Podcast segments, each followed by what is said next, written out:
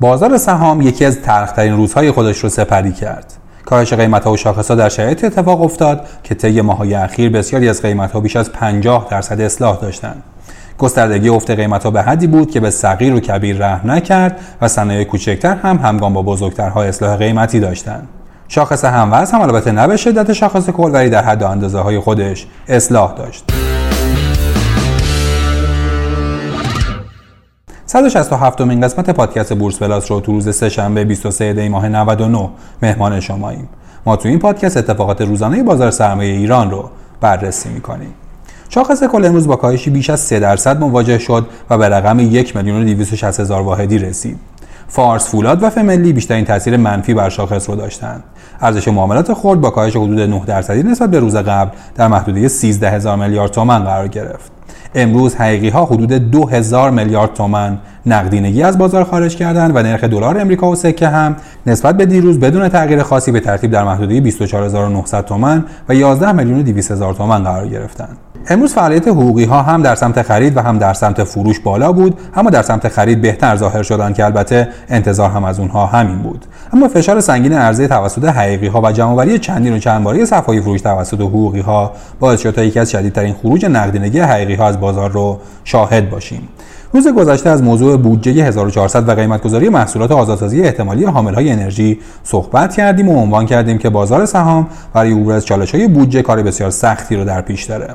سرانجام امروز مجلس کلیات طرح فولادی ها رو تصویب کرد هرچند جزئیات این طرح به کمیسیون تلفیق ارجاع داده شده اما بندهای مهمی در این طرح وجود داره که قطعا باید با فشار رسانه یا افشاگری لغو بشه صادرات پس از عدم تقاضا و یا سهمیه بندی صادرات حذف معافیت مالیاتی صادراتی کل زنجیره و تعیین ضرایب قیمتی در بازه هر شش ماه یک بار بر اساس قیمت‌های جهانی از مهمترین بندهای ضد تولید در این طرحه.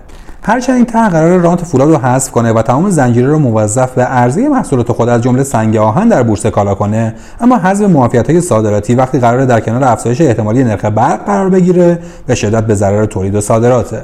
اصولا در بعضی محصولات مثل شمش فولاد اضافه عرضه وجود داره و چاره جز صادرات نیست. تعیین مهلت چهار هفته صادرات محموله های فولادی که در این طرح اومده هم یکی از دیگر چالش های این طرحه. تعیین مهلت فروش صادراتی اصولا فرآیند برنامه‌ریزی صادرات رو دچار مشکل می‌کنه.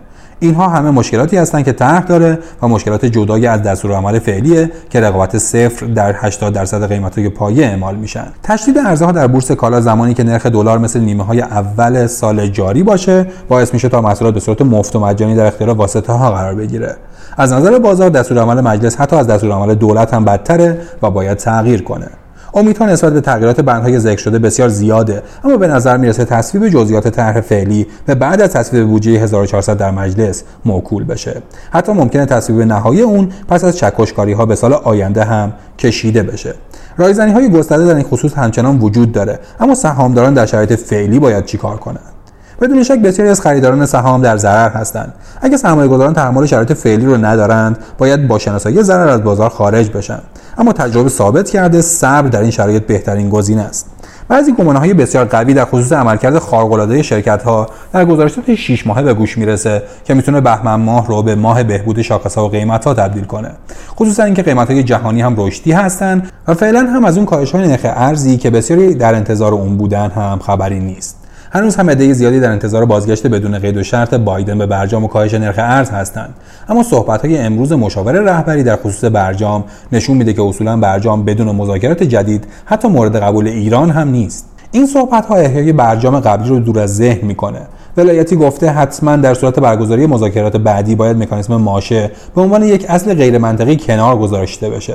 صحبت ولایتی یا مخالفت رهبری. در خصوص مکانیزم ماشه به این دلیله که برگشت آمریکا به برجام می‌تونه این مکانیزم رو حالا نه اما در آینده فعال کنه. و اصولا اجرای این مکانیزم بیشتر از طرف غربی به ضرر ایرانه.